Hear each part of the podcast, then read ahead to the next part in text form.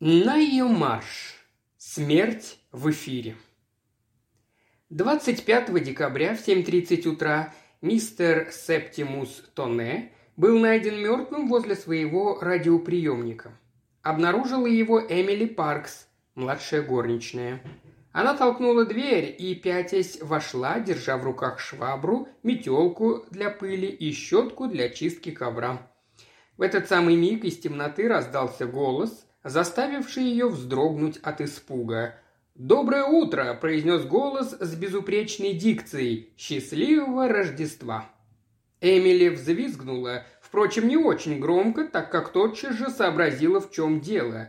Мистер Тонкс перед сном забыл выключить свой радиоприемник.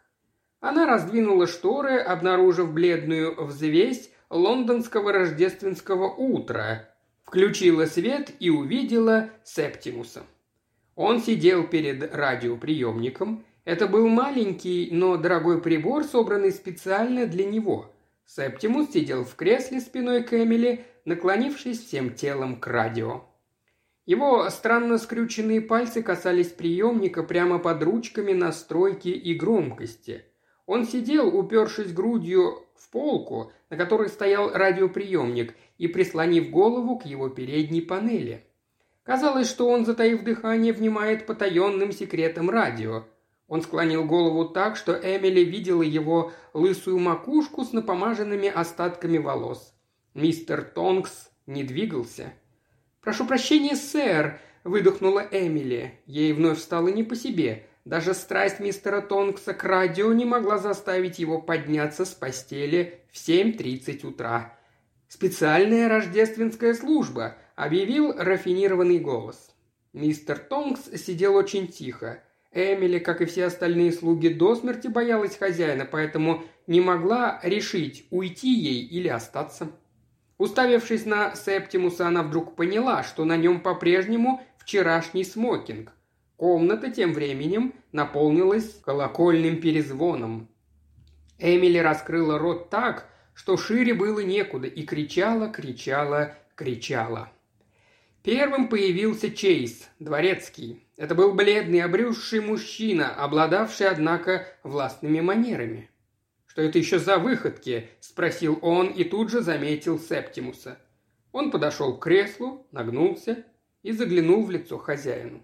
Дворецкий не потерял самообладания, однако громко воскликнул «Господи!»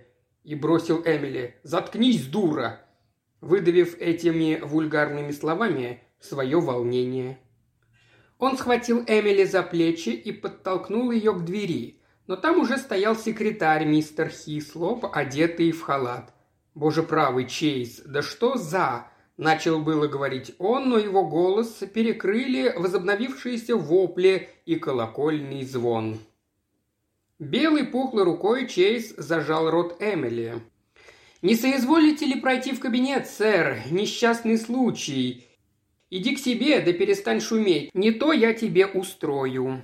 Последние его слова были обращены к Эмили, которая стрелой понеслась к остальным слугам, уже столпившимся в холле.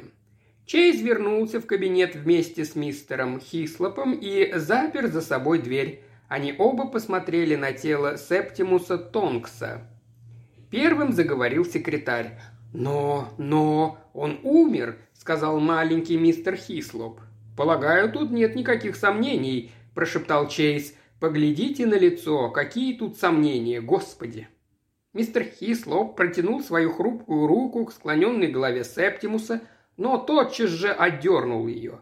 Менее щепетильный Чейз схватил окоченевшее запястье и потянул его на себя. Тело сразу же, будто деревянное, опрокинулось на спину. Рука стукнула дворецкого по лицу. Чертыхнувшись, тот отскочил назад. Перед ними лежал Септимус Тонкс, задрав кверху руки и ноги, и свет падал на его искаженное лицо. Чейз показал на его правую руку. Большой указательный и средний пальцы слегка почернели. Динь-дон, динь-дон. «Господи, да выключите вы этот перезвон!» – воскликнул мистер Хислоп.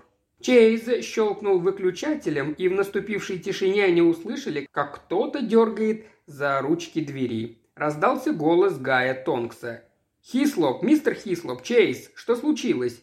«Минуточку, мистер Гай». Чейз взглянул на секретаря. «Скажите вы, сэр». И мистеру Хислопу пришлось сообщить семье печальную новость. Семья выслушала его взбивчивые объяснения в мертвой тишине, и только когда Гай, старший из троих детей, вошел в кабинет, была сделана первая попытка объяснить произошедшее. «Отчего он умер?» – спросил Гай. «Это невероятно», – промямлил Хислоп. «Совершенно невероятно, но выглядит так, будто его ударило током», – закончил за него Гай. «Нужно послать за доктором», – робко предложил мистер Хислоп. «Разумеется, за доктором Медоузом. Позвоните ему, Хислоп». Хислоп отправился к телефону, а Гай вернулся к родственникам. Доктор Медоуз жил по соседству и потому прибыл через пять минут. Он посмотрел на тело, не двигая его, расспросил Чейза и Хислопа. Чейз без умолку твердил об ожогах на руке покойного. «Как на электрическом стуле», – все повторял он. «Мою кузину, сэр, однажды ударила молнией, а я руку, как только увидел...» «Да-да», – сказал доктор Медоуз, – «вы уже говорили. Я и сам заметил ожоги». «Как на электрическом стуле», – повторил Чейз, – «наверное, будет дознание». Доктор Медоуз прикрикнул на него, вызвал Эмили и отправился к семье Септимуса, Гаю, Артуру, Филиппе и их матери. Они сгрудились вокруг остывшего камина в гостиной. Присев на корточки, Филиппа пыталась разжечь огонь. «Ну так что случилось?» – спросил Артур, едва доктор вошел в комнату. «Похоже, его ударило током. Гай, можно тебя на пару слов? Филиппа, будь умницей и поухаживай за матерью. Кофе с капелькой бренди. Куда подевались все эти чертовы горничные? Идем, Гай». Оставшись с Гаем наедине, доктор сказал, что придется послать за полицией. «За полицией?» Смуглое лицо Гая побледнело. «Зачем? Что им тут делать?» «Вероятно, ничего, но уведомить их придется. В сложившихся обстоятельствах я не могу выписать свидетельство о смерти. Если его ударило током, то как это случилось?»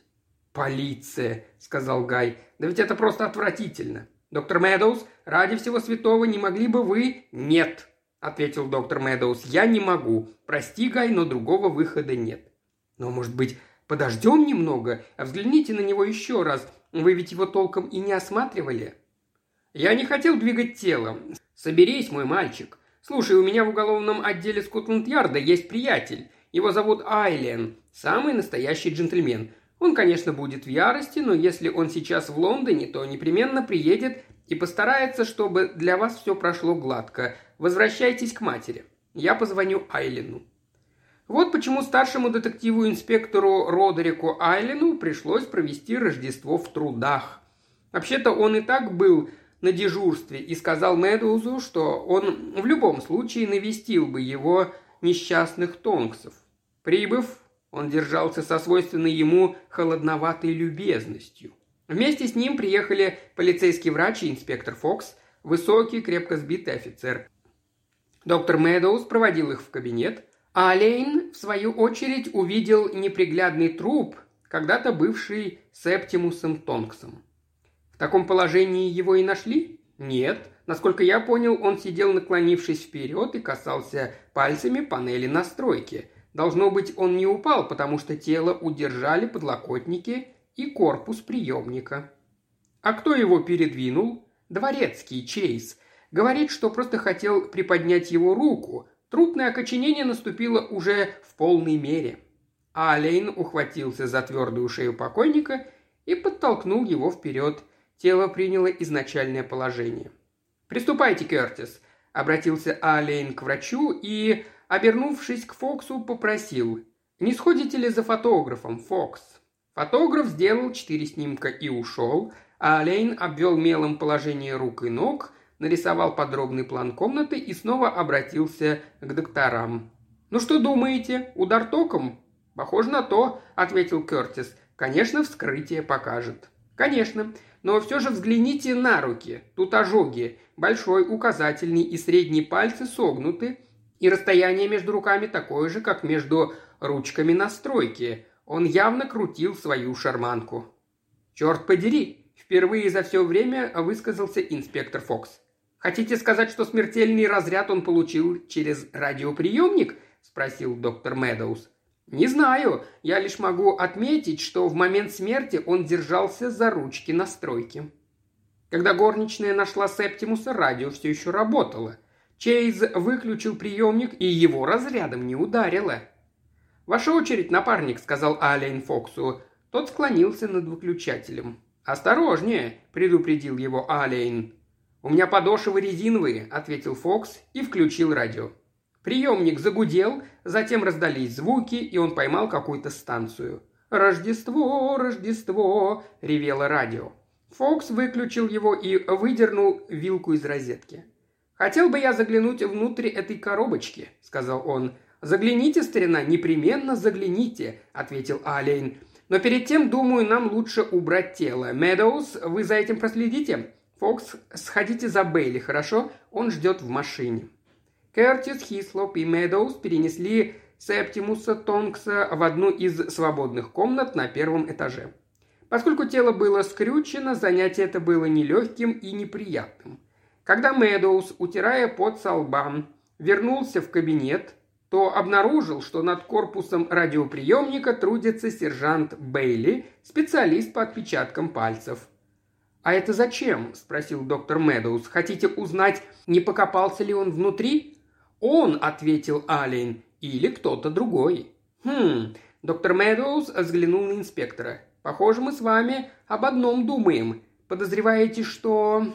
«Подозреваю. Подозрительность мне не свойственна. Просто хочу все сделать как надо. Итак, Бейли, что там у вас? Есть четкий отпечаток на подлокотнике. Скорее всего, самого покойного, да, сэр?» «Несомненно. Потом проверим. А что там с радиоприемником?» Надев отпечатки, Фокс снял ручку регулятора громкости. «Все вроде бы в порядке», — ответил Бейли. «Приборчик отличный, сэр». Он посветил фонариком на заднюю стенку, открутил пару винтиков и снял корпус. «А эта дырочка зачем?» – спросил Аллейн. «Какая дырочка, сэр?» – отозвался Фокс. «Которая просверлена в корпусе сразу над ручкой. Примерно в одну восьмую дюйма диаметром. Ее закрывала ручка, так что можно было и не заметить. Посветите сюда, Бейли, вот сюда. Теперь видите?» Фокс наклонился вперед и что-то глухо проворчал. Через переднюю панель корпуса пробивался тонкий лучик света. «Очень странно, сэр», — отозвался Бейли с другой стороны. «Не понимаю вовсе, зачем она тут нужна». Аллейн снял ручку настройки радиостанции. «А тут еще одна», — пробормотал он. «Ага, маленькие аккуратные дырочки, просверлены совсем недавно. Необычно, правда?» «Не то слово, сэр», — ответил Фокс. «Можете идти, Медоуз», — сказал Аллейн. «Какого черта?» — возмутился Медоуз. «К чему вы клоните? Почему мне нельзя тут остаться?» «Что за похоронный вид, доктор? Вам же нужно утешать скорбящих родственников. Я их уже утешил. Что вы задумали?» «Ну и кто из нас страдает подозрительностью?» — мягко спросил его Аллейн.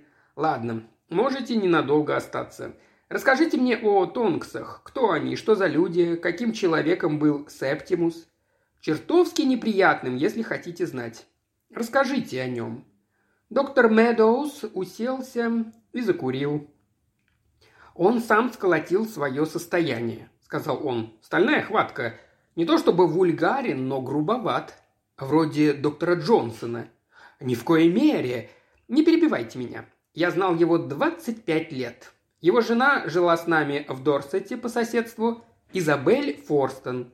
Я помогал его детям прийти в эту юдаль скорби, и, клянусь богом, скорби у них было предостаточно.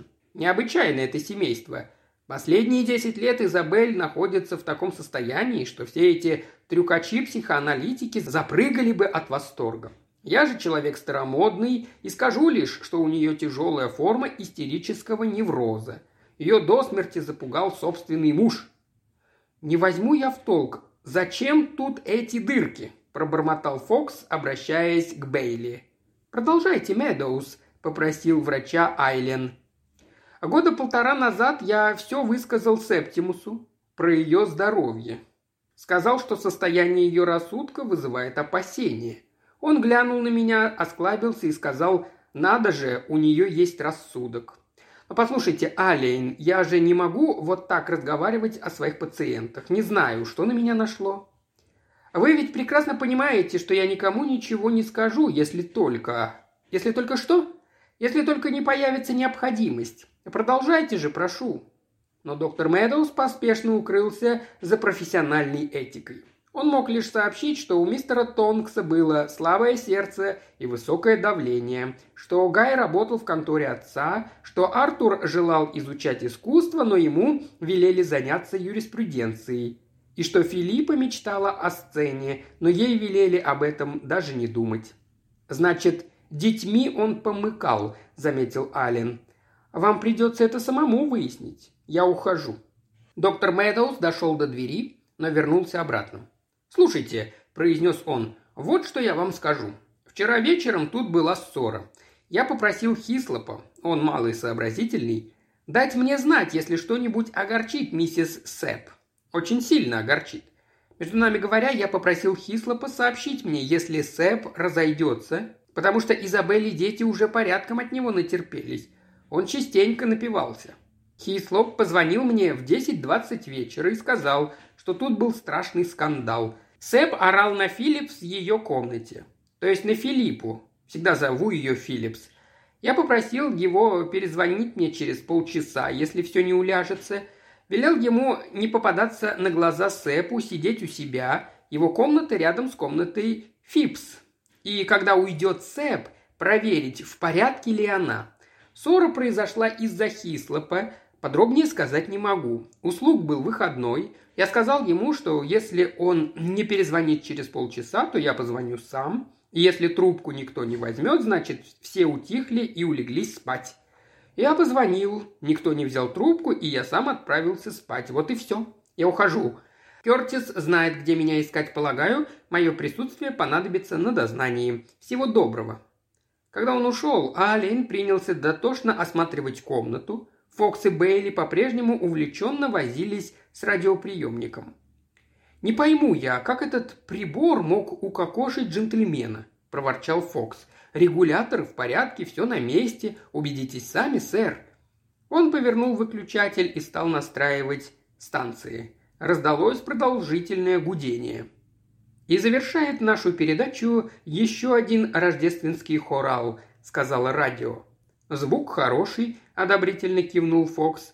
«Я кое-что нашел, сэр», – внезапно объявил Бейли. «Опилки?» – спросил Аллейн. «Они самые, сэр», – удивленно ответил Бейли.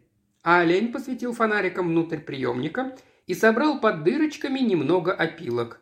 «Вот тебе и первая выгода», – сказал Аллейн. Он нагнулся, чтобы получше осмотреть розетку в стене. «Ничего себе! Да тут переходник на два разъема. К нему подсоединены радио и обогреватель. А я думал, их запретили. Странное дельце. Давайте-ка еще раз взглянем на эти ручки». Он снова осмотрел их. Это были самые обычные бакелитовые ручки, использовавшиеся во всех радиоприемниках. Они плотно сидели на стальных стержнях регуляторов. «Как вы и говорите», – пробормотал он, – «вроде бы все в порядке. Погодите-ка». Он вытащил лупу из кармана и, прищурившись, навел ее на один из стержней. «Ага, Фокс, а разве эти штуки должны быть обернуты промокашкой?» «Промокашкой?» – воскликнул Фокс. «Нет, не должны».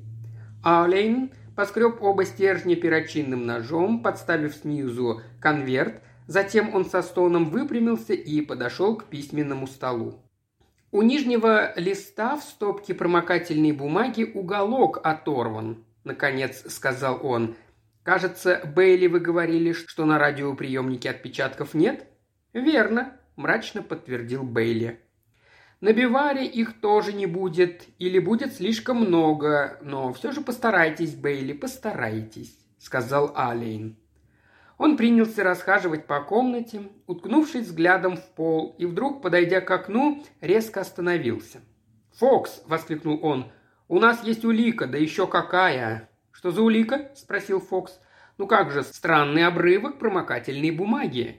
Аллейн медленно перевел взгляд на карниз для гардин. «Что я вижу?» Он взял стул, забрался на него и снял два набалдажника с концов карниза. «Взгляните-ка». Он подошел к приемнику, снял ручку с регуляторов и положил их рядом с теми, которые были на карнизе. Через десять минут инспектор Фокс постучал в дверь гостиной, ему открыл Гай Тонкс. Филиппе удалось разжечь огонь, и вся семья собралась вокруг камина. Создавалось впечатление, что за все это время никто из них не пошевелился и не произнес ни слова. Первой нарушила молчание Филиппа. «Вы хотите поговорить с кем-то из нас?» «Прошу прощения, мисс. Инспектор Аллейн желал бы побеседовать с мистером Гаем Тонксом, если это возможно», — сказал Фокс. «Иду», — ответил Гай, и они вместе направились к кабинету. У двери Гай остановился. «А он, мой отец, он все еще?» «Нет-нет, сэр», — мягко ответил сэр, — «там уже все в лучшем виде». Вскинув голову, Гай вошел в кабинет, Фокс прошел за ним следом. Кроме сидевшего за столом Аллейна, там больше никого не было. Завидев их, он встал. «Вы хотите поговорить со мной?» – спросил Гай. «Да, если позволите. Я понимаю, вы пережили тяжелое потрясение. Садитесь, пожалуйста».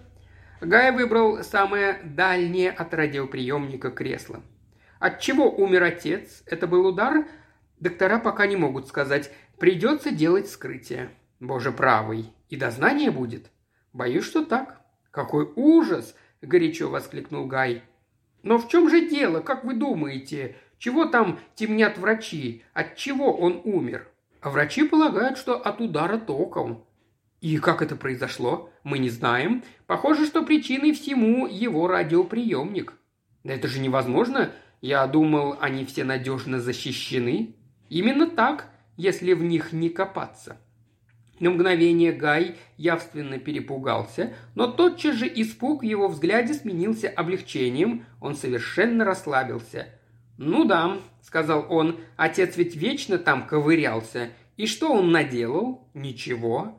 Но вы ведь сами сказали, если виной всему приемник, значит, он что-то там разобрал.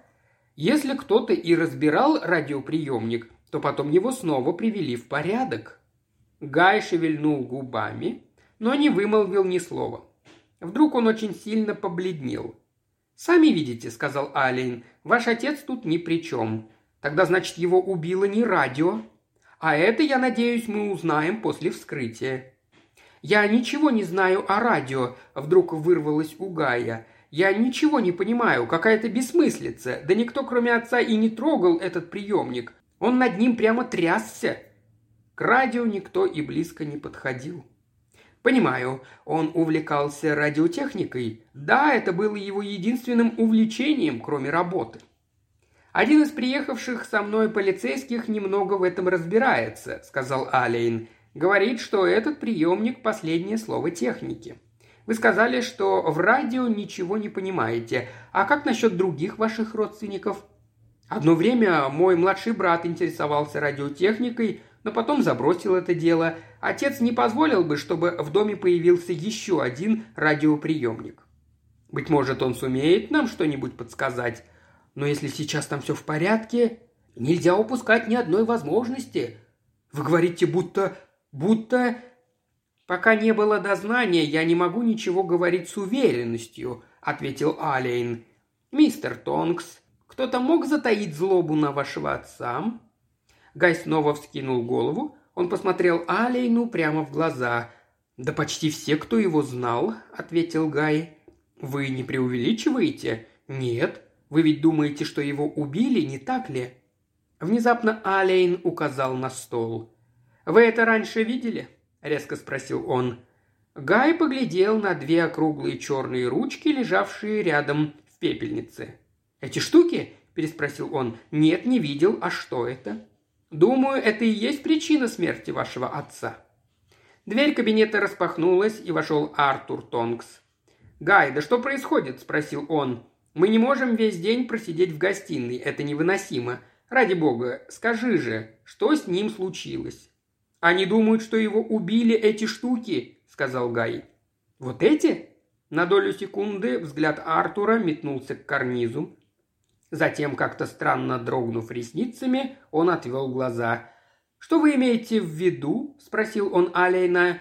«Не могли бы вы надеть одну из этих ручек на стержень регулятора громкости?» «Но ведь они металлические», — заметил Артур. «Радио выключено». Артур вытащил одну ручку из пепельницы, подошел к приемнику и надел ручку на стержень. «Болтается», — быстро сказал он, — «держаться не будет». «Будет, если ее набить, например, промокательной бумагой». «Откуда вы их взяли?» – требовательно спросил Артур. «Вы ведь сразу их узнали, да? Я видел, как вы глянули на карниз». «Конечно, я их узнал. В прошлом году Филиппа позировала мне на фоне этих самых занавесок, когда он был в отъезде. Я рисовал эти чертовые штуки». «Послушайте», – вмешался Гай, – «на что вы намекаете, мистер Аллейн, если хотите сказать, что мой брат...» «Я?» – вскрикнул Артур. «Да я-то тут при чем? От чего вы думаете?» Я нашел обрывки промокательной бумаги на стержнях и внутри металлических ручек, ответил Аллейн. Выходит, в какой-то момент бекелитовые ручки были заменены металлическими. Удивительно, не правда ли, что эти ручки так похожи между собой? Разумеется, если присмотреться, то отличия найти можно, однако они практически незаметны. Артур ничего не ответил. Он по-прежнему не отводил взгляда от радио. «Всегда хотел рассмотреть его как следует», – неожиданно сказал он. «Прошу», – вежливо ответил Аллейн. «Мы с ним уже закончили». «Слушайте», – вдруг заметил Артур, – «даже если бакелитовые ручки заменили на металлические, то все равно это никак не могло его убить. Его бы даже током не ударило. Оба регулятора заземлены». «А вы заметили, что в панели просверлены две маленькие дырочки?» – спросил Аллейн. «Как думаете, так и должно быть?» Артур пригляделся к стальным стержням. «Господи, Гай, он прав», – сказал он. «Так вот, как все было сделано». «Инспектор Фокс сообщил мне», – сказал Аллейн, «что через эти дырочки могли пропустить проволоку, подсоединенную к трансформатору, правильно?» и пустить по проволоке заряд к одной из ручек. «И заземлить вторую», — добавил Фокс. «Работенка для знатока, а то ведь можно было получить заряд вольт в триста». «Нет, это бы не сработало», — быстро проговорил Артур. «Ток был бы слишком слабый, всего в несколько сотых ампера». «Я вовсе не специалист», — сказал Аллейн, — «но думаю, что вы правы. Зачем же тогда кто-то просверлил эти дырки? Быть может, кто-то хотел сыграть с вашим отцом злую шутку?» «Злую шутку? С ним?» Артур визгливо и неприятно рассмеялся. «Гай, ты слышал?» «Заткнись», — сказал Гай, — «он ведь умер». «Даже не верится, что это правда, верно?» «А Артур, не будь таким идиотом, возьми себя в руки. Неужели ты не понимаешь, что все это значит? Они думают, что отца убили». «Убили? Они ошибаются». «Инспектор, ни у кого из нас на это бы духу не хватило. Взгляните на меня. У меня так трясутся руки, что я не смогу стать художником. Так мне сказали. Это началось, когда я был ребенком, и он мог на целую ночь запереть меня в чулане. Взгляните на меня. Взгляните на Гая. Он покрепче, но его тоже сломали, как и всех нас. Мы можем только подчиняться. Вы знаете что?» «Постойте-ка», – тихо произнес Аллейн. «Ваш брат, в общем-то, прав. Лучше обдумывать все, что вы хотите сказать. Возможно, произошло убийство». «Спасибо, сэр», – быстро вмешался Гай. «Это чрезвычайно любезно с вашей стороны. Артур просто разволновался. Это нервное потрясение». «Ты хотел сказать облегчение», – ответил Артур. «Не глупи, Гай. Я не убивал его, и они скоро это выяснят. Никто его не убивал. Всему произошедшему есть какое-то объяснение». «Советую вам меня послушать», – сказал Аллейн. «Я задам вам обоим несколько вопросов. Вы не обязаны отвечать на них, но ответить будет все же разумнее. Насколько я понимаю, обычно никто, кроме вашего отца, не прикасался к приемнику.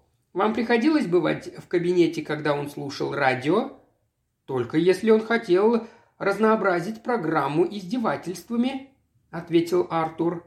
А Аллейн повернулся к Гаю, который злобно глядел на брата. «Я хочу точно знать, что произошло тут вчера вечером. По словам врачей, когда вашего отца нашли, он был уже мертв не менее трех и не более восьми часов. Нам нужно постараться установить, наиболее точное время. «Я видел его без четверти девять», – медленно начал Гай. «Я собирался на праздничный ужин в Совой и как раз спускался вниз. Он вышел из гостиной и направился к себе». «Мистер Артур, видели ли вы его после этого?» «Нет, зато я его слышал. Они с Хислопом работали в кабинете. Хислоп попросил разрешения уехать на Рождество. Конечно же, отец сразу нашел какие-то письма, требовавшие срочного ответа. Правда же, Гай, он был ненормальный. Думаю, доктор Медоуз того же мнения». «И когда вы его слышали?» – спросил Аллейн.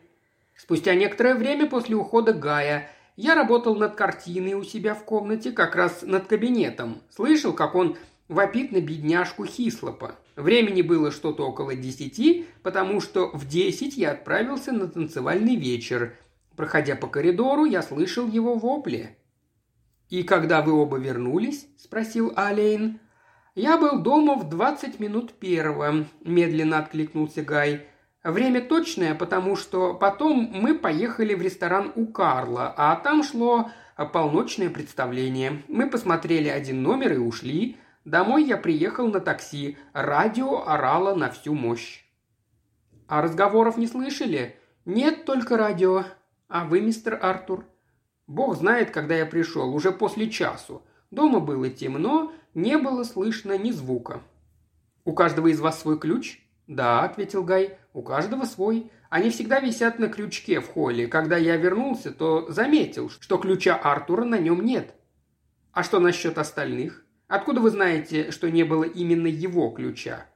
«У мамы ключа нет, а Фипс свой давно потеряла. И вообще, я же знал, что они дома, значит, отсутствовал как раз Артур». «Вот спасибо», — иронически заметил Артур. «Вы не заглядывали в кабинет, когда вернулись?» – спросил Аллейн. «Господи, нет, конечно», – сказал Артур так, будто подобное предположение было совершенно невероятным. «Слушайте», – вдруг произнес он, – «а ведь он там, наверное, сидел уже мертвый». «Неуютная мысль», – он нервно рассмеялся. «Сидел там себе в темноте за дверью». «Откуда вы знаете, что там было темно?» «А как же, конечно, там было темно. Свет из-под двери не пробивался». «Ясно. Могу ли я попросить вас вернуться к вашей матушке? Может быть, ваша сестра любезно согласится заглянуть сюда на пару минут? Фокс, спросите ее, хорошо?» Фокс вернулся в гостиную вместе с Артуром и Гаем и остался там, не задумываясь о том, в какое смятение его присутствие повергло семейство Тонксов. Бейли уже был там. С подчеркнутым вниманием изучал электропроводку. Филиппа сразу же пришла в кабинет и спросила тоном любезной хозяйки. «Я могу вам чем-нибудь помочь?» «Очень мило с вашей стороны так подойти к делу», – сказал Аллейн. «Я не хочу надолго вас задерживать. Я понимаю, что случившееся было для вас ударом». «Наверное», – ответила Филиппа. Аллейн бросил на нее быстрый взгляд.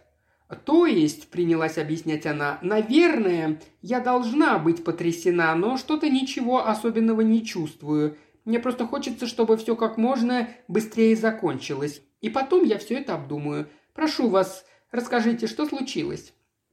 Аллейн сообщил ей, что ее отца, возможно, ударило током, и обстоятельства его смерти были странными и необычными. О том, что полиция думает, будто произошло убийство, он умолчал. «Не думаю, что смогу помочь», – сказала Филиппа, – «но вы продолжайте. Мы пытаемся установить, кто последним видел вашего отца или говорил с ним». «Скорее всего, я», – спокойно сказала Филиппа. «Мы с ним поругались перед сном». «Из-за чего?» «Не думаю, что это важно». А Аллейн обдумал ее слова и решительно сказал. «Послушайте, мы практически не сомневаемся, что вашего отца убило ударом тока, полученным от радиоприемника. Ситуация представляется мне весьма необычной. Как правило, радиоприемники не опасны для жизни. Мы внимательно обследовали корпус и пришли к мысли, что в устройство прибора были внесены некоторые изменения. Очень серьезные изменения.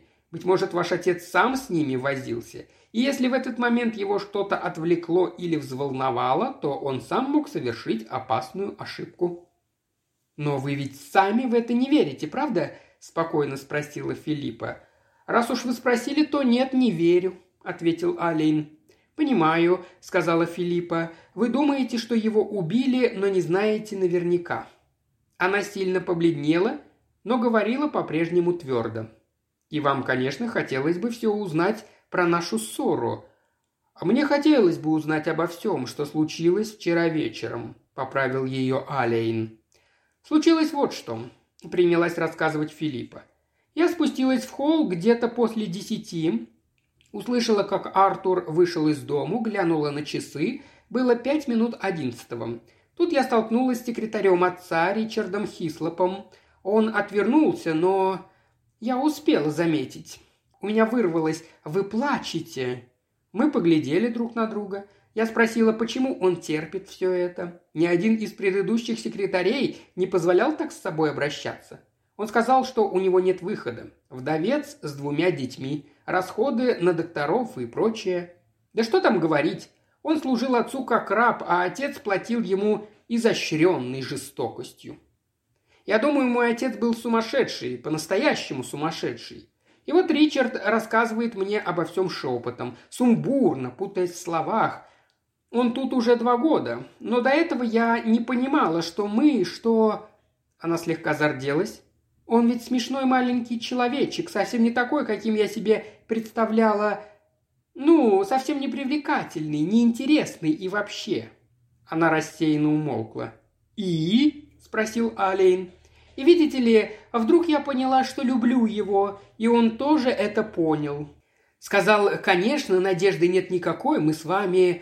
Это, в общем-то, даже смешно. И тут я обняла его и поцеловала. Странно, конечно, но тогда это получилось само собой. И именно в этот момент мой отец вышел в коридор и увидел нас». «Не повезло», — сказал Аллейн. «Действительно». Отец, казалось, даже обрадовался, чуть ли не облизывался. Усердие Ричарда его уже давно раздражало. Было все труднее находить поводы для придирок. Но теперь, конечно, он велел Ричарду идти в кабинет, а мне к себе в комнату, и пошел вместе со мной. Ричард тоже хотел было пойти с нами, но я попросила его не уходить. «Отец! Можете себе представить, что он мне наговорил?» Из увиденного он сделал самые худшие выводы. Вел себя совершенно мерзко, орал на меня как помешанный. Он был ненормальный, быть может, у него была белая горячка. Знаете, он ведь страшно пил. Наверное, глупо с моей стороны все это вам рассказывать. «Вовсе нет», — ответил Аллейн. «Я ничего не чувствую, даже облегчения. У мальчиков-то как гора с плеч свалилась. И не боюсь совсем». Она задумчиво поглядела на Аллейна. «Но ведь невиновному и не нужно бояться, правда?» «Это аксиома полицейского расследования», – ответил Аллейн, мысленно спрашивая себя, а действительно ли она невиновна. «Это не может быть убийством», – сказала Филиппа. «Убить его у нас не хватило бы храбрости. Уверена, он бы и собственному убийце отомстил. Как-нибудь, но отомстил бы». Она закрыла лицо руками. В голове все перепуталось. «Думаю, все это потрясло вас больше, чем вы сами осознаете. Я постараюсь отпустить вас как можно быстрее. Итак, отец устроил скандал в вашей комнате. Вы сказали, что он кричал. Кто-нибудь его слышал?» «Да, мама услышала. Она зашла к нам». «И что случилось?» «Я сказала, иди, милая, все хорошо». Не хотела ее впутывать. Он и так чуть не свел ее в могилу своими выходками. Иногда он... Мы никогда не знали, что у них за отношения. Это всегда было тайной. Вроде как идешь по коридору, а перед тобой тихонько закрывают дверь». «И она ушла?» «Не сразу. Он сказал ей, что мы с Ричардом любовники. Сказал... В общем, не важно, что он сказал. Не хочу повторять. Она была в ужасе. Он ранил ее какими-то намеками, которых я не понимала. Потом вдруг он велел ей идти к себе и вышел за ней следом. Меня он запер. Тогда я видела его в последний раз. Правда, позже я услышала, как он спускается вниз». «И вы всю ночь провели в заперти?» «Нет. Комната Ричарда Хислопа рядом с моей. Он пришел, мы поговорили через стену. Ричард хотел отпереть меня, но я отказалась. Вдруг он вернется». Потом уже гораздо позже вернулся Гай. Когда он проходил мимо, я постучала в дверь. Ключ был в замке, и он меня выпустил. «Вы рассказали ему, что случилось?» «Сказала только, что был скандал, он задержался всего на минутку». «Из вашей комнаты слышно радио?» Казалось, она удивилась. «Приемник? Ну да, немного слышно. А вы слышали его, когда ваш отец вернулся в кабинет?» «Не помню». «Постарайтесь вспомнить. Вы ведь не спали, ждали брата. Радио работало?» «Я попробую вспомнить. Когда отец застал нас с Ричардом, радио не работало. Ведь они занимались делами. Нет, не припомню, чтобы я его слышала, хотя... Погодите-ка, да, когда он вышел от мамы и пошел в кабинет, я услышала, как затрещал приемник, очень громко. Затем, кажется, все стихло. А вроде бы позже я снова что-то такое слышала. И вот еще что.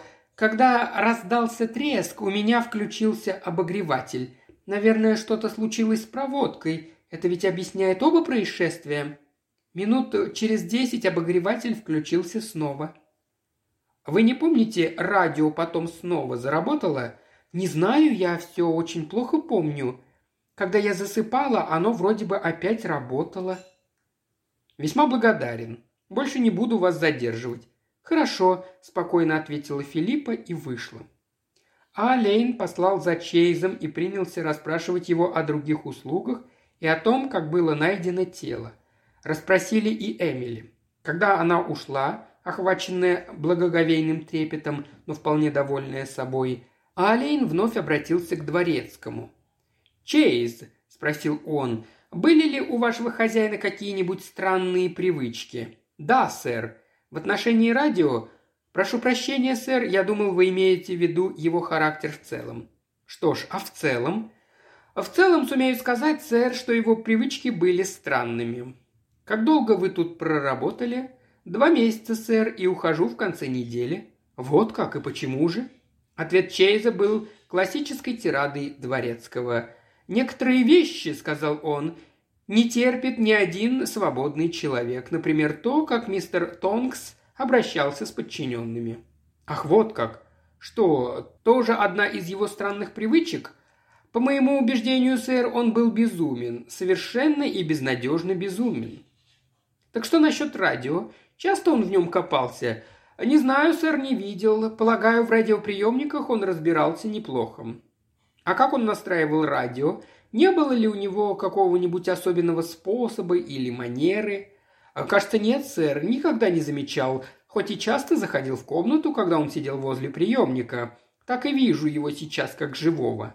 «Вот-вот», – подхватил Аллейн, – «то, что нам нужно. Четкий зрительный образ. А как это выглядело?» «Вот как?» Аллейн метнулся через всю комнату и устроился в кресле Септимуса. Повернувшись к приемнику, он дотронулся правой рукой до ручки настройки. «Вот так?» «Нет», – уверенно ответил Чейз, – «совсем не так. Возьмитесь двумя руками». «Ага», Аллейн положил левую руку на регулятор громкости. «Теперь похоже?» «Да, сэр», – медленно протянул Чейз. «Но было что-то еще, чего я никак не могу припомнить. Что-то такое, что он всегда делал. В голове крутится. Ну, знаете, как это бывает, сэр. Никак не могу ухватить. Понимаю вас». «Как-то это связано с раздражением», – снова протянул Чейз. «С раздражением? Он раздражался?» «Нет».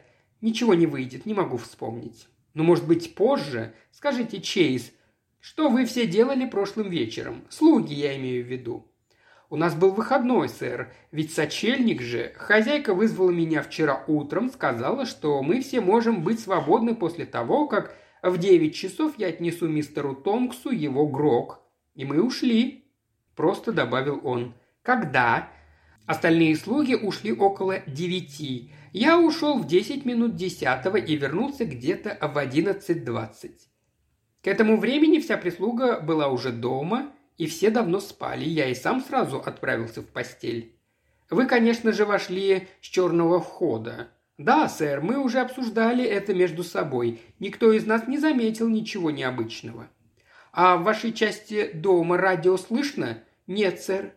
«Что ж», – сказал Аллейн, отрываясь от своих записей. «Это все, благодарю вас». Но не успел Чейз выйти, как вошел Фокс. «Простите, сэр», — сказал Фокс, — «я только хочу заглянуть в «Радио Таймс». Она тут лежала на столе». Он склонился над газетой, послюнявил свой огромный палец и перевернул страницу. «А вот оно, сэр!» – внезапно вскрикнул Чейз. «Вот что я пытался вспомнить. Вот что он всегда делал». «Что? Что именно?» «Он облизывал пальцы, сэр. Такая у него была привычка», – ответил Чейз. «Вот что он делал всякий раз, усаживаясь перед радиоприемником. Я слышал, как мистер Хислоп рассказывал доктору, что его чуть ли не с ума сводила эта привычка хозяина постоянно облизывать пальцы». «Понятно», — сказал Аллейн. «Минут через десять попросите мистера Хислопа оказать нам любезность и зайти сюда. На этом все, благодарю вас, Чейз». «Ну что ж, сэр», — заметил Фокс, когда Чейз вышел. «Если все вышло так, как я думаю, то дела обстоят не самым лучшим образом». «Боже правый, Фокс, ну и замысловато же вы выражаетесь. О чем вы говорите?» «Если бакелитовые ручки подменили металлическими и через дырки пустили тонкий провод, то он мог получить удар и посильнее, если крутил ручки влажными пальцами». «Именно. И он всегда крутил ручки обеими руками, Фокс». «Да, сэр». «Отправляйтесь-ка снова к Тонксам. Вы ведь не оставили их там совсем одних?» «Там Бейли делает вид, что глаз не может оторвать от выключателей. Он обнаружил основной распределительный щиток под лестницей. Похоже, недавно там меняли пробку, а в шкафчике под щитком нашлись странные обрывки проводов, ну и тому подобное. Провода те же, при помощи которых подключены обогреватели радио». «Ага. А не мог тут быть задействован провод, ведущий от переходника к обогревателю?» «Черт побери!» – воскликнул Фокс. «Да вы правы! Вот как все и было устроено, шеф. Более мощный провод отсоединили от обогревателя и просунули в приемник. В кабинете был растоплен камин, так что обогреватель ему не понадобился, и он ничего не заметил». «Конечно, все могло быть именно так, но у нас почти нет доказательств. Возвращайтесь к убитым горем Тонксам, дорогой Фокс, и расспросите их как следует, не помнят ли они о странных привычках Септимуса в отношении радио». В дверях Фокс столкнулся с мистером Хислопом и оставил его наедине с Аллейном. Инспектор отметил, что Филиппа была права, называя Ричарда Хислопа человеком незаметным. Он был совершенно непримечателен. Серые глаза, тусклые волосы, бледноват, низковат, незначителен. И все же вчера вечером они с Филиппой вдруг поняли, что любят друг друга. «Романтично, но подозрительно», – подумал Аллейн. «Присядьте», – сказал он. «Мне бы хотелось, если вы, конечно, не возражаете, услышать о том, что произошло между вами и мистером Тонксом вчера вечером». «Что произошло?» «Да, как я понимаю, вы пообедали в восемь, и затем вы с мистером Тонксом пришли сюда». «Да. Что вы делали?» «Он продиктовал мне несколько писем». «Ничего необычного не случилось?» «О, нет». «Отчего вы поссорились?» «Поссорились?» Тихий голос подскочил на целый тон. «Мы не ссорились, мистер Аллейн. Возможно, я неправильно выразился. Что вас расстроило?» «Филиппа вам все рассказала?» «Да. Это было очень мудро с ее стороны. Так что же произошло, мистер Хислоп?» «Кроме того, о чем она вам рассказала, мистеру Тонксу было нелегко угодить, я частенько раздражал его. Так вышло и вчера вечером». «Чем же вы его раздражали?» «Да всем. Он кричал на меня, я нервничал, дергался, ронял бумаги, делал ошибки. Был не в своей тарелке. Потом и вовсе все перепутал и не выдержал. Я его всегда раздражал. Все мои привычки». «А у него самого разве не было неприятных привычек? И что это были за привычки?» «Мне не приходит в голову ничего определенного, но ведь это не важно. Например, что-нибудь связанное с радио». Последовала небольшая пауза. «Нет», — ответил Хислоп. «Вчера вечером после обеда радио было включено?» «Недолго, после. После того, что произошло в холле, точно нет. По крайней мере, мне так кажется. Не помню». «Что вы делали после того, как мисс Филиппа и ее отец пошли наверх?» «А пошел за ними и какое-то время слушал под дверью». Хислоп весь побелел и как можно дальше отодвинулся от стола. А потом я услышал, что кто-то идет, вспомнил, что доктор Медоуз просил меня позвонить, если начнется очередная ссора. Я спустился в холл и позвонил ему. Он велел мне идти к себе в комнату и слушать. Если бы ситуация ухудшилась, я должен был позвонить ему еще раз. В противном случае он велел мне оставаться у себя в комнате. Она рядом с комнатой Филиппы. «И вы так и поступили?» Хислоп кивнул. «Вы слышали, что мистер Тонкс говорил ей? Почти, почти все». «И что вы слышали?» Он оскорблял ее. «Там была и миссис Тонкс. Я как раз собирался идти и снова звонить доктору Медоузу, когда услышал, что мистер и миссис Тонкс вышли из комнаты и идут по коридору, поэтому я остался у себя». «Вы не пытались поговорить с мисс Филиппой?» «Мы поговорили через стену. Она попросила меня не звонить доктору Медоузу и оставаться у себя.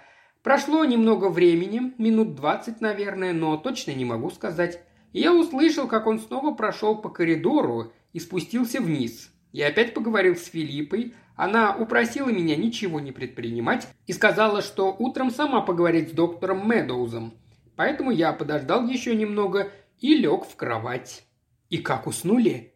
«Господи, нет, конечно». «Радио снова слышали?» «Да, какой-то треск слышал точно». «Вы разбираетесь в радиоаппаратуре?» «Нет, у меня только самые общие знания, ничего особенного». «Как вы получили эту работу, мистер Хислоп?» «Ответил на объявление». «Вы правда не помните никаких особенных привычек мистера Тонкса, связанных с радио?» «Нет, не помню». «И вы не можете больше ничего сообщить мне о вашем с ним разговоре в кабинете перед ссорой?» «Нет». «Не будете ли вы любезны попросить миссис Тонкс уделить мне несколько минут?»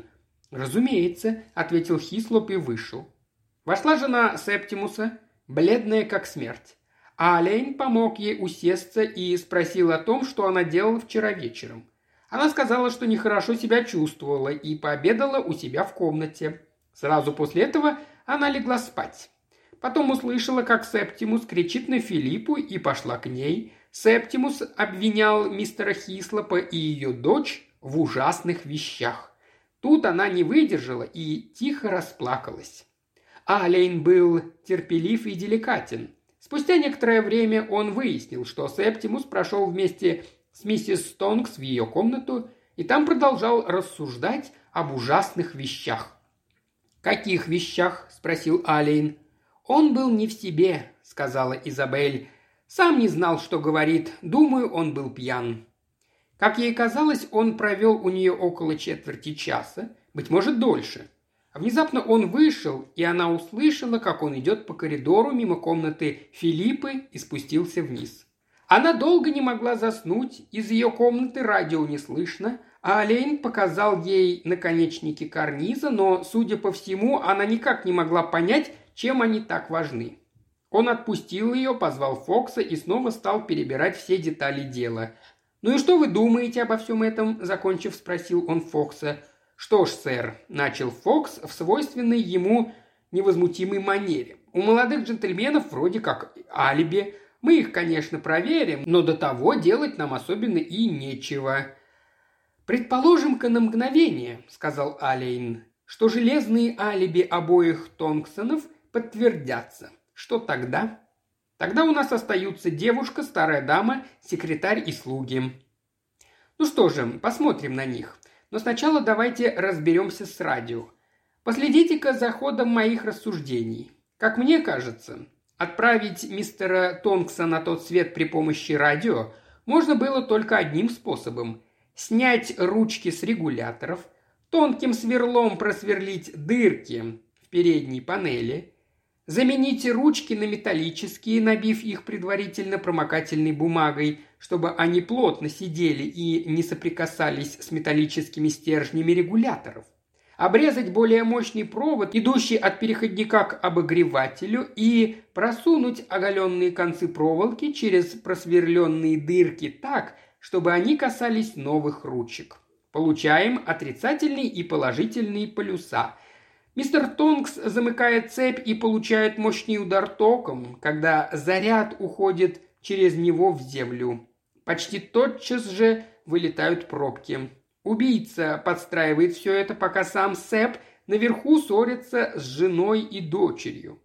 В кабинет Тонкс возвращается где-то после десяти-двадцати. Ловушка была подготовлена где-то между десятью временем, когда ушел Артур, и десятью сорока пятью временем, когда Сэп вернулся к себе. Потом убийца пришел, снова подсоединил обогреватель, убрал провода, вернул на место прежние ручки и опять включил радио. Думаю, треск радиоприемника, о котором говорили Филиппа и Хислоп, был вызван как раз тем самым коротким замыканием, которое и убило нашего Септимуса. Как считаете? Согласен. На все обогреватели в доме это тоже повлияло. Отсюда и неполадки с обогревателем мисс Тонкс. Да, а потом он снова все исправил. Для знающего человека это несложно. Всего-то вкрутить пробки на главном щитке. Как, по-вашему, сколько времени заняло бы такое? Вертится на языке какое-то сложное слово. Ах да, переоборудование. Хм, задумчиво протянул Фокс. Предполагаю, что минут пятнадцать. Уж тут ему пришлось действовать шустро. Да, согласился Аллейн. Ему или ей? Уж не знаю, как бы женщине все это удалось, проворчал Фокс. «Слушайте, шеф, вот что мне пришло в голову. С чего бы это мистеру Хислопу скрывать, что у покойного была привычка облизывать пальцы? Сами же говорите, он вам сказал, что ничего не помнит, а Чейз утверждает, что он от этой привычки на стенку лез». «Именно», — ответил Аллейн. Он замолчал так надолго, что Фоксу пришлось даже легонько кашлянуть. «А?» — отозвался Аллейн. «Да, Фокс, верно. Так и придется поступить». Он открыл телефонный справочник и набрал номер. «Могу ли я поговорить с доктором Медоузом? А, это вы? Не припомните, мистер Хислоп когда-нибудь говорил вам, что привычка Септимуса Тонкса облизывать пальцы просто выводила его из себя? Эй, вы меня слышите? Не помните? Не уверены? Хорошо, хорошо. И говорите, Хислоп позвонил в десять двадцать? А вы когда ему звонили? В одиннадцать? Насчет времени уверены? Ясно. Был бы рад, если бы вы зашли. Сумеете? Что ж, приходите, если сможете». Он повесил трубку. «Фокс, не позовете ли снова Чейза?» Появившийся Чейз решительно настаивал на том, что мистер Хислоп говорил об этом с доктором Медоузом. «У мистера Хислопа как раз был грипп, сэр. Я поднялся к нему вместе с доктором, у него был жар, и он очень возбужденно разговаривал. Все говорил и говорил. Хозяин, мол, догадался о том, что эта привычка действует ему на нервы, и он нарочно продолжал, чтобы вывести его из себя. Говорил, если это будет длиться и дальше, то он... Да ведь он сам не понимал, сэр, что говорит». «Так что же он обещал сделать?» «Ну, сэр, обещал, что, что сделает с хозяином что-то ужасное». «Но это же был только бред, сэр. Думаю, он и не помнит ничего». «Да», — сказал Аллейн, — «думаю, не помнит». Когда Чейз вышел, он сказал Фоксу: «Разберитесь-ка с алиби сыновей. Не предложат ли они быстрого способа их подтвердить? Попросите мистера Гая подтвердить заявление мисс Филиппы о том, что она была заперта в своей комнате». Фокс уже ушел, а Аллейн какое-то время работал со своими записями, когда в кабинет ворвался доктор Медоуз. «Слушайте-ка, «Вы ретивая ищейка», – прорычал он.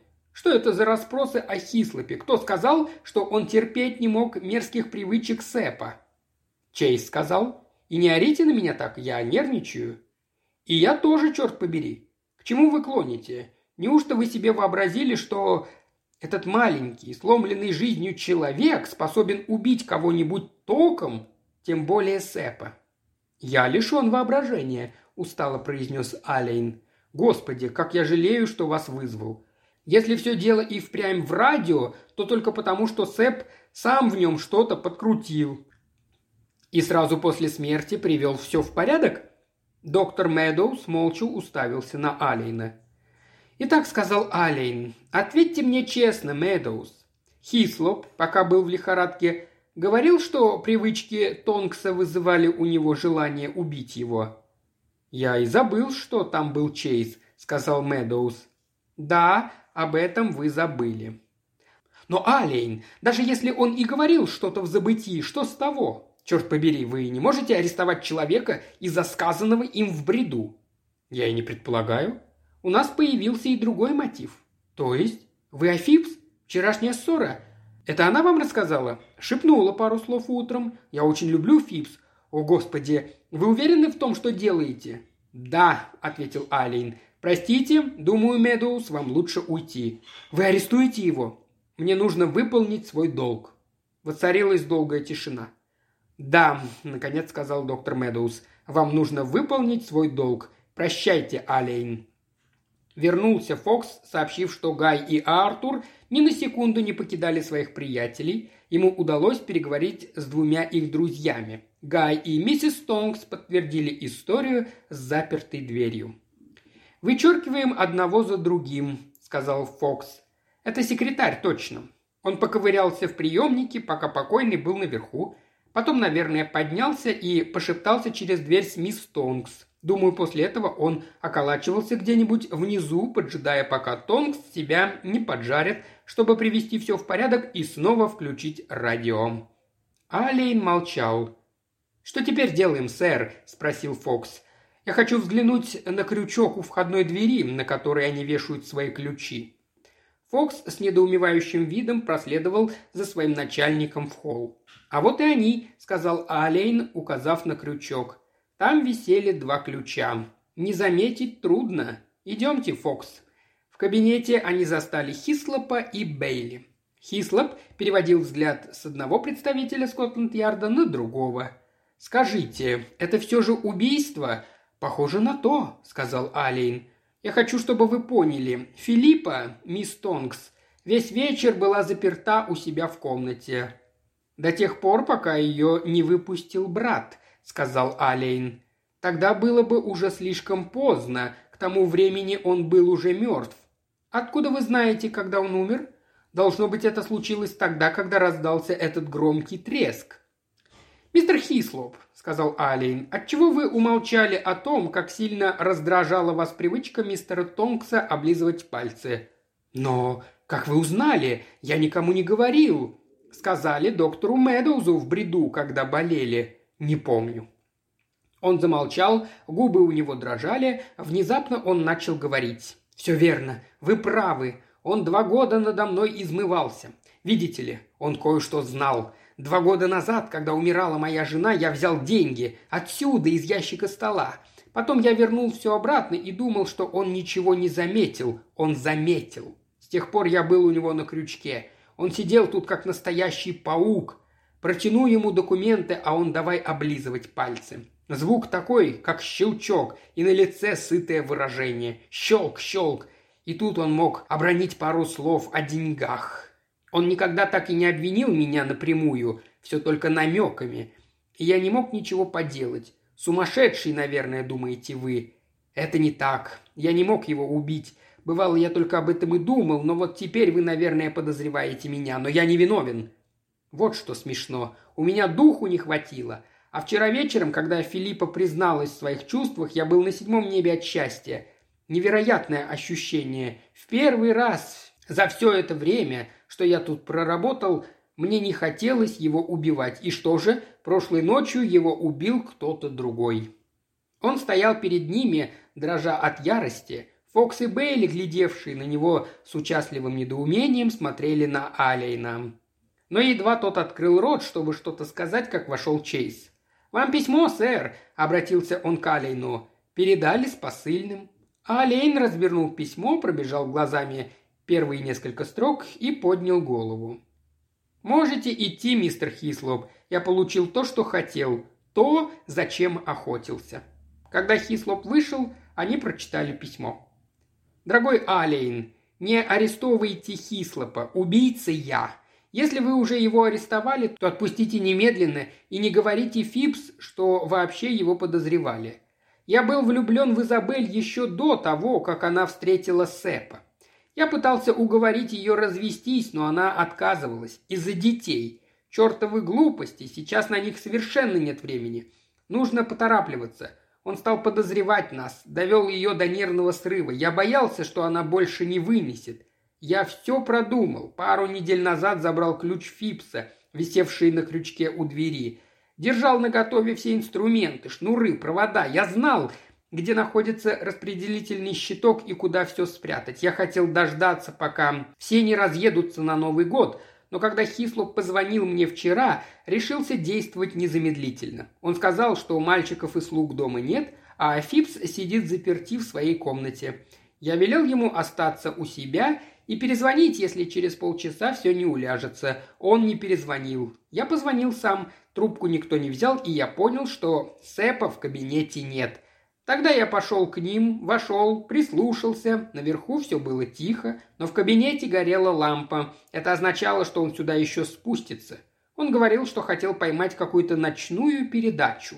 Я отпер дверь и принялся за работу. В прошлом году, когда Сэп был в отъезде, Артур малевал в его кабинете какой-то модный нынче ужас. Он упоминал, что ручки от карниза смотрелись очень выгодно. Тогда я и заметил, что они очень похожи на те, что были на радиоприемнике, а потом приметил одну и понял, что она как раз подойдет, если ее немного набить бумагой. Но я устроил все примерно так, как вы и подумали, и это заняло у меня всего лишь двенадцать минут. Затем я пошел в гостиную и принялся ждать. Он вышел из комнаты Изабель, спустился вниз и, очевидно, сразу направился к приемнику. Я не ожидал, что раздастся такой грохот, и все думал, что кто-нибудь придет. Никто не пришел. Я вернулся в кабинет, отключил приемник и поменял пробку в щитке, посветив себе фонариком. Затем привел все в порядок в кабинете. Торопиться было особенно некуда. Никто бы не вошел туда, пока Сэп был там. А я постарался поскорее снова включить радио, чтобы казалось, что он его слушает. Я знал, что когда его найдут, то вызовут меня. Я хотел сказать им, что с ним случился удар. Я предупреждал Изабель, что это может приключиться в любой момент, но стоило мне увидеть его обожженную руку, и я понял, что номер не пройдет. Я бы скрыл все, если бы не вертевшийся рядом Чейз, который безумолку причитал об электрическом стуле и обожженных пальцах. Хислоп тоже видел руку. Мне ничего не оставалось, кроме как заявить в полицию, но я не думал, что вы сообразите про трюк с ручками. Очко в вашу пользу. Я бы блефовал и дальше, не заподозривая Хислопа. Не хотел, чтобы из-за меня этого слюнтяя повесили. К письму я прилагаю записку для Изабель. Она меня, конечно, никогда не простит. И официальное признание. Я буду у себя в спальне. Цианид. Это быстро. Простите, Аллейн, вы ведь все знали, верно? Я здорово вам все напортил, но если вы и дальше проявите свой талант... Прощайте. Генри Медоуз.